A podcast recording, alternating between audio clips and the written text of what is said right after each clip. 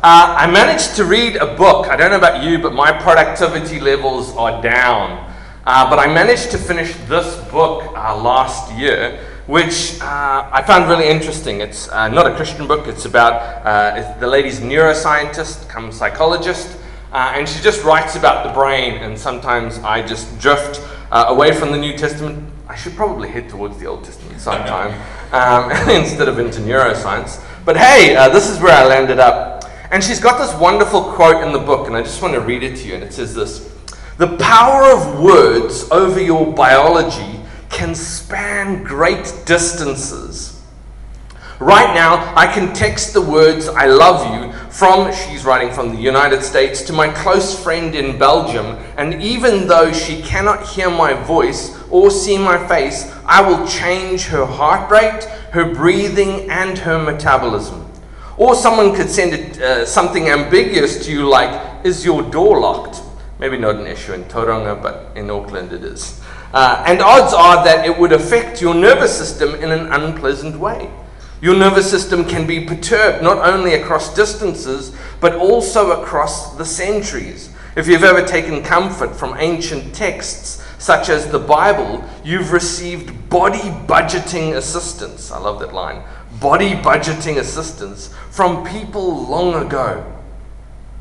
Uh, books, videos, and podcasts can warm you or give you the chills. These effects might not last long, but research shows that we can all tweak one another's nervous system quickly with mere words in very physical ways that go beyond what you might suspect.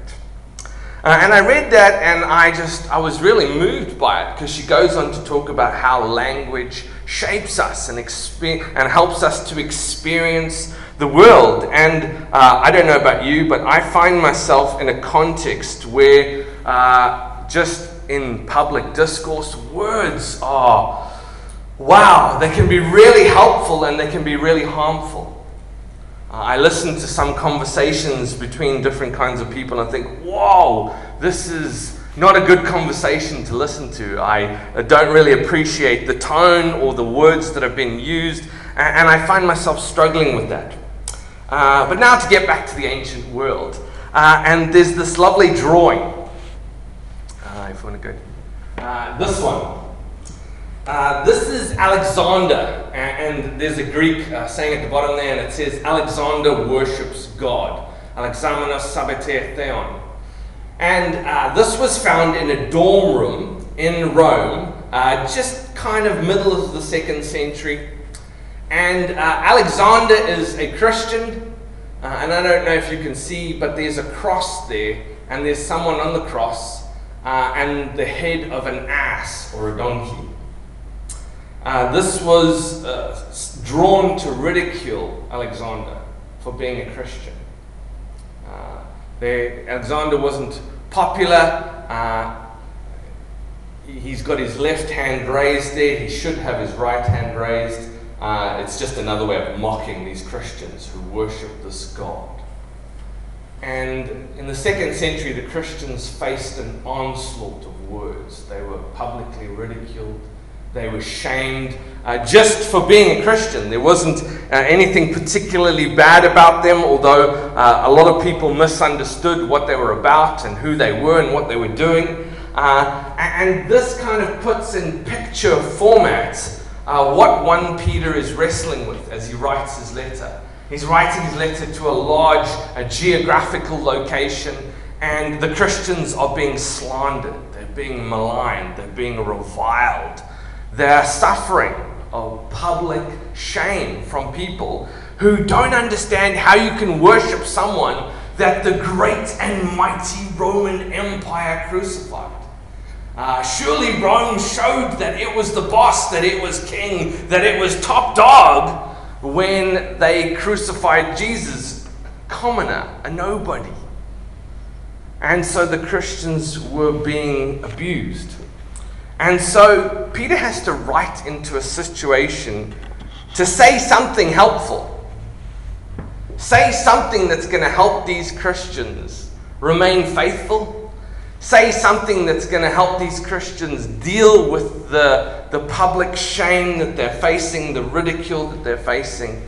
And so Peter does what he has to do, and he appeals to the example of Jesus. He says, To this you have been called, because Christ also suffered for you, leaving you an example, so that you should follow in his steps. And now he appeals to the example of the specific example of the cross. He says he committed no sin and no deceit was found in his mouth when he was abused. He did not return abuse when he suffered. He did not threaten, but he entrusted himself to the one who judges justly. Now that's a, that, that's a pretty heavy passage. And it's kind of, you, you, the temptation is to think, well, man, I don't think many of us are going through anything like that yet. It might come one day, but, but, but, but wow, that's a, that's a powerful example of someone who knows what the right thing to do is and is committed to it. Jesus, who gives us this exemplary model, this paradigm, this example of someone who refuses to retaliate, of somebody who refuses to respond in a kind of way that would have been very acceptable uh, some of the, the, the, public discourse in Rome is just toxic. The way they talk about people and uh, the way they engage in political discourse, this was considered an art. How can you rip someone to shreds with your words? They write treaties on how to do this well. How can you publicly decimate someone's character? and Cicero and Quintilian and uh, even Aristotle to some degree, they write about how to do this well. Like, God, what are the dirt I can manufacture about Thomas and then just publicly shame him and slay him? And if you did it well, then you'd walk out to the applause of the crowd. Wow, look at the way you showed your power. It's where the notion of the, the pen is mightier than the sword comes from. Because you can write these words and you can decimate people's lives. Now, we're not quite in this situation. And I don't know if we need such a, a radical example, but the way we use our words is still important. And I want us to reflect on that. I want us to reflect on the language that we use. Uh, Peter carries on with this kind of instruction to the churches, and uh, he subverts the notion of reciprocity. Uh, in the ancient world, if I do something to you, you have to do uh, something similar back to me. So if I say to Thomas, hey, Thomas, uh, here is a chocolate bar, and then I have a notebook and I write it down, I have given Thomas one chocolate bar. He now owes me. And I get to dictate the terms in which he repays me. Uh, so the greater the gift or the deed that I do for him, the more indebted he is to me. Now that works both positively and negatively. So if I harm him, if I was to uh, think of something ludicrous, uh, hurt Jet, you know, if I had to hurt or what, say something bad about Hannah, you know, then would, he would be offended and he would have to make a note of that. You know, I have to plan for this. How am I going to get him back? How am I going to do something that's going to be of worse consequences for him so that he really feels it, so that he knows he should never do this to me ever again? And that's the kind of reciprocal context in the ancient world. If something good's done, you owe something good back. If something's bad done, you owe something bad back. But Peter here talks about breaking this cycle. He says, Do not repay evil for evil or abuse for abuse, but on the contrary, repay with a blessing. Now, this would have been considered laughable in the ancient world. Are you joking? Andrew said something horrible, say something horrible back. But no, the, the onus is on me to now break the cycle and say, you know what? You're a good guy, or you've done well. You've done a work well. You've served people faithfully. You've and this notion of breaking this cycle. He says, It is for this that you were called, that you might inherit a blessing. For those who desire life and, uh, sorry, that's supposed to say to seek good days, not see good days. Uh, let them keep their tongues from evil and lips from speaking deceit. Let them turn away from what is destructive and do what is beneficial. Let them seek peace and pursue it. And here's this interesting notion of being a peacemaker of seeing situations and going, wow, this is the way it is, and we can probably see how this is going to pan out, but what can we do to bring change here? What can we do that will shape or shift the dynamics so that it's not just bad and bad and descending?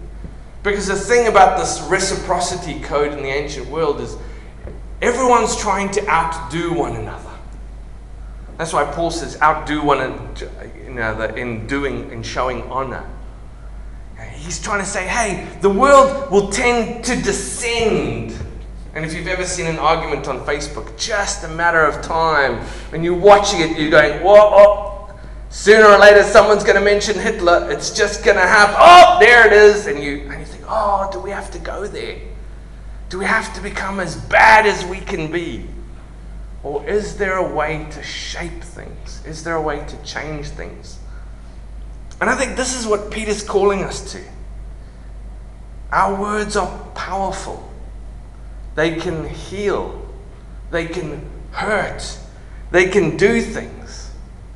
I uh, uh, was preaching through the book of James once in the church that I used to lead back home, and uh, we had a group of artists in our community, and uh, I used to give them a brief. So, right, we're, we're preaching through the book of James. Uh, so go away and construct some piece of art or some interactive thing. And we had a massive hall that we used to meet in, and we used to set up little stations, kind of like stations of the cross, and each artist had a station.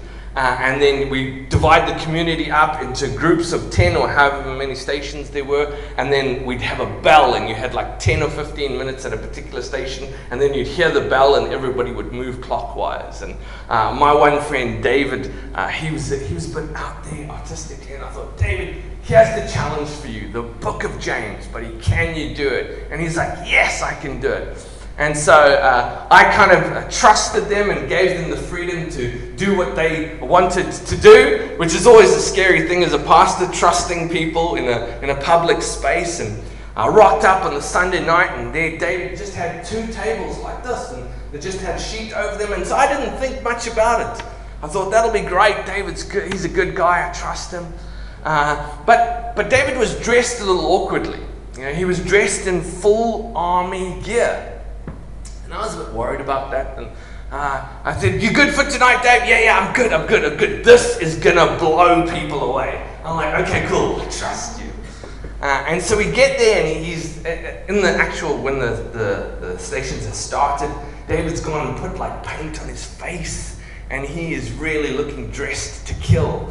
Uh, which is not a great thing in a community when you're trying to inspire life and flourishing and goodness and that sort of thing. And uh, and I thought, I'll just go to David's table first. And he opens the cover of the table, and I nearly had a heart attack because there's all these weapons. And I'm sitting there thinking, James, there's no military images in James, there's no spiritual warfare, you can't spiritualize this. Where are you going, David? And he begins to talk about the harm that this particular knife can do and this particular crossbow and this particular weapon, and I am freaking out, going, I've got 10 minutes here. Okay, if, if I divide the group, we can split people off. You know, I can have a quiet word with Dave. I know it's going to hurt his feelings, but really, I need to pull the plug on this one fast. And David is just going into great detail about the harm that each one of these weapons can do. And I am dying inside thinking, what is going on here? And then he covers it up and says, Now let me show you even more dangerous weapons. And I'm, I'm about to cry, scream, do something. I have all these emotions, which I'm not quite used to. Um, and he takes it over, and there's all these post it notes. I'm like, What are post it notes? Yeah. And he turns it around, and it says slut. He turns it around and it says stupid. He turns around and it says fat. Turns around it says ugly. And all these words. And David's now got a tear, and I've got a tear, and I'm like, what is happening? How is this connected to James? And he reads a passage from James about the power of the tongue to bring life. The power of the tongue to, to bless God. And yet, we sometimes use it to curse those who are created in the image of God.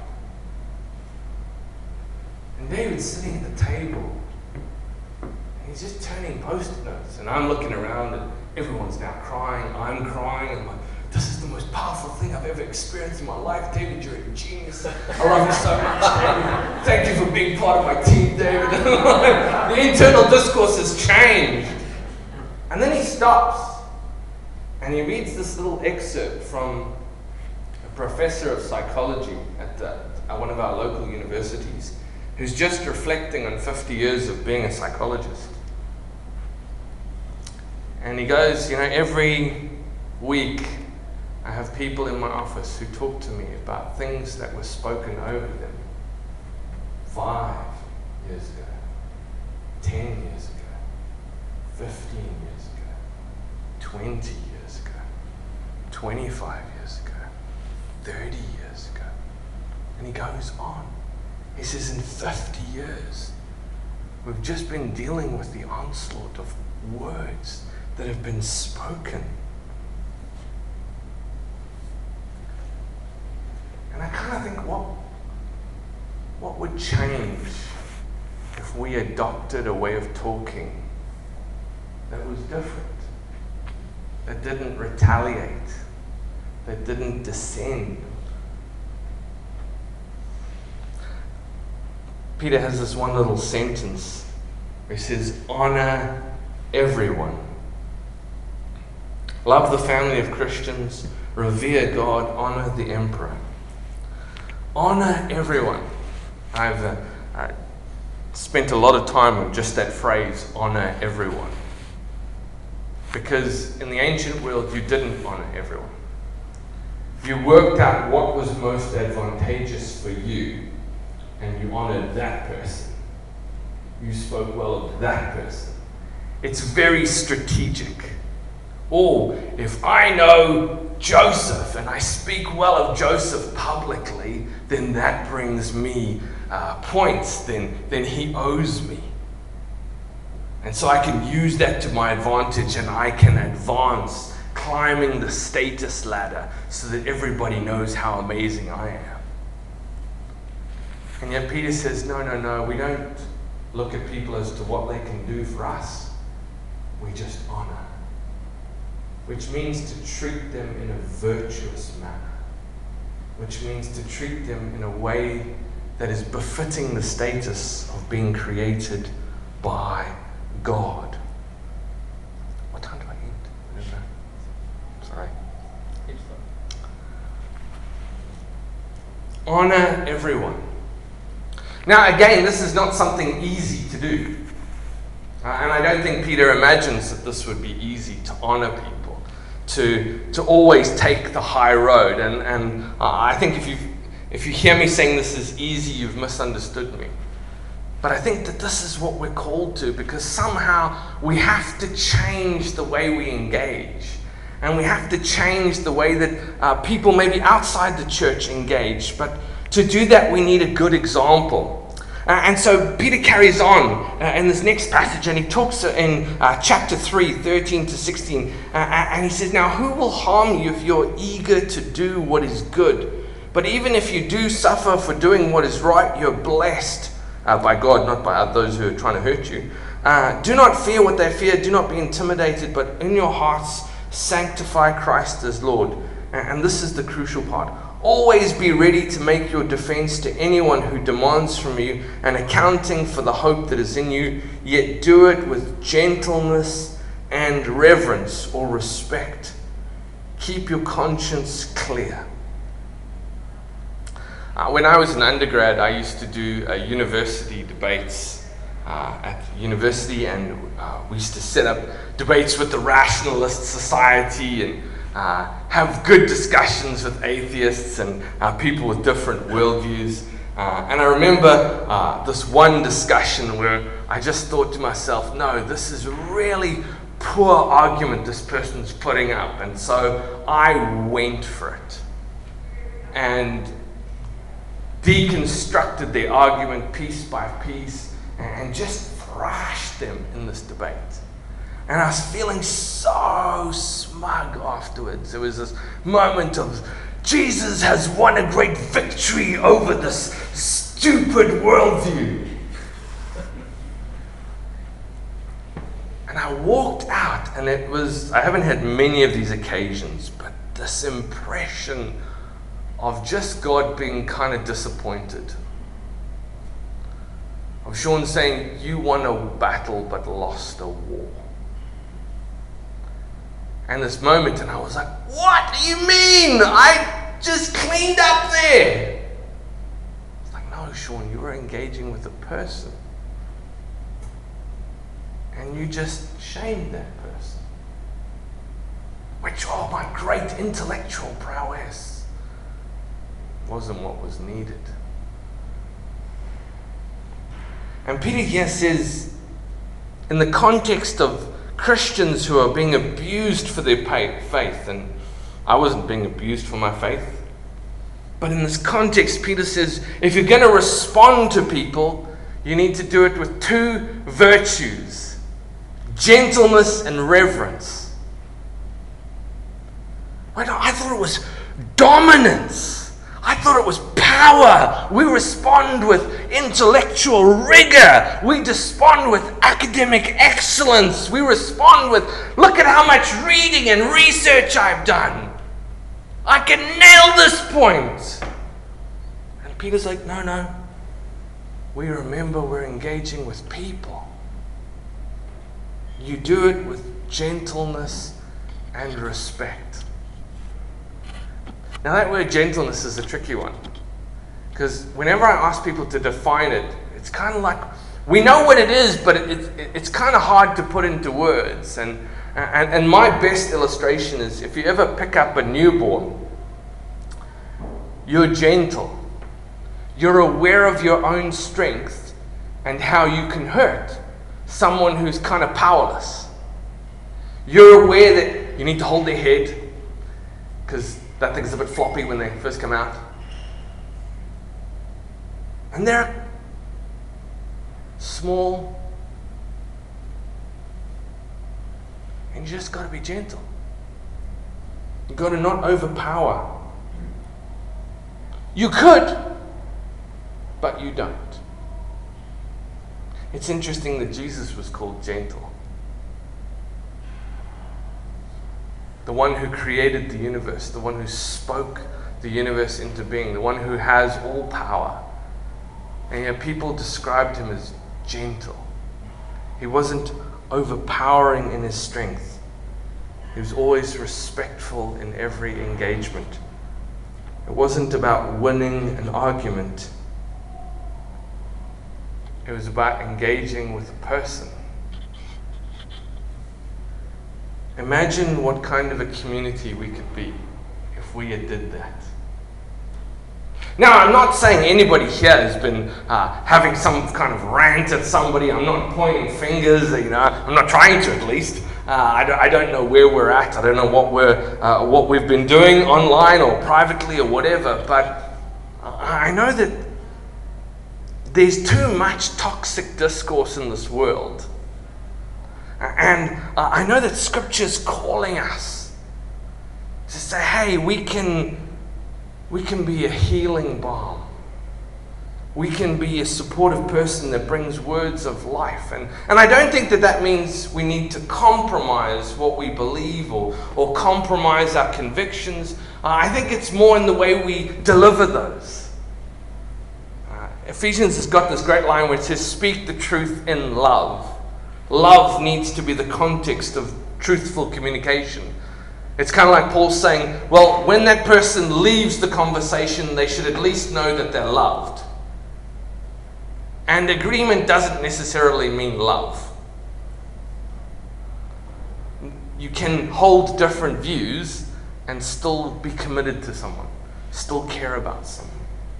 And so I feel like the church has this wonderful gift of, of a God who speaks gently, of a God who embodies this gentleness and who can be a great uh, model and an example to us of how to engage, even in rough situations where most of us aren't in those kind of abusive situations where, well, at least I hope not, uh, where, we're, we're being abused for our faith or persecuted for our faith. But we can be in a context to say, hey, how can we bring light and love into this? How can we bring hope into this? How can we bring gentleness and respect just by the way we speak to other people? How can we build them up and encourage them? Because as Joseph alluded to, man, the last couple of years have been tough. I don't know about you, but I'm feeling it. And we've all been going through so much. And, and I sense that this, this pressure and the stress that we've all been under just creates a shorter fuse with a lot of people. It just and, and the temptation to respond badly just because everything's bad at the moment is just there. But what if we lean into God's grace and His kindness and say, God, okay, this is an area where I just want to follow in your footsteps, Jesus. I just want to be a little bit more like you.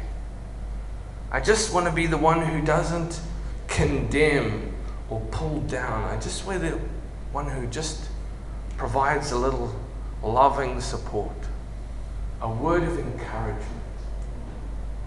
And it's not just that we need to stop doing something bad, it's that we just need to grow into something really beautiful.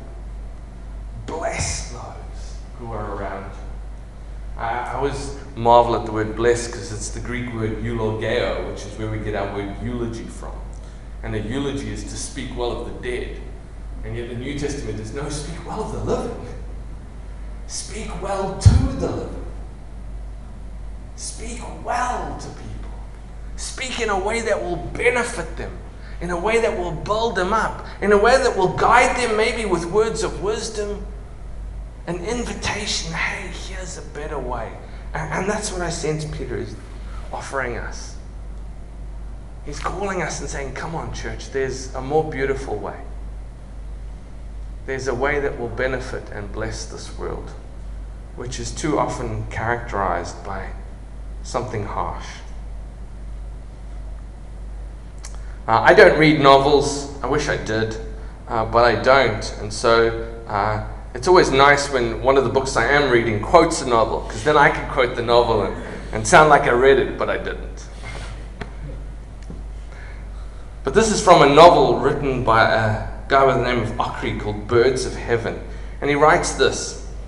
He says, It sometimes seems to me that our days are poisoned with too many words. Words said and not meant. Words said and meant. Words divorced from feeling. Wounding words. Words that conceal. Words that reduce. Dead words. If only words were a kind of fluid that collects in the ears, if only they turned into the visible chemical equivalent of, the true, of their true value, maybe an acid or something curative, then we might be more careful. Words do collect in us anyway. They collect in the blood, in the soul, and either transform or poison people's lives bitter or thoughtless words poured into the ears of the young have blighted many lives in advance. We all know people whose unhappy lives twist on a set of words uttered to them on a certain unforgotten day at school, in childhood, or at university. We seem to think that words aren't things, yet they are powerful. Things.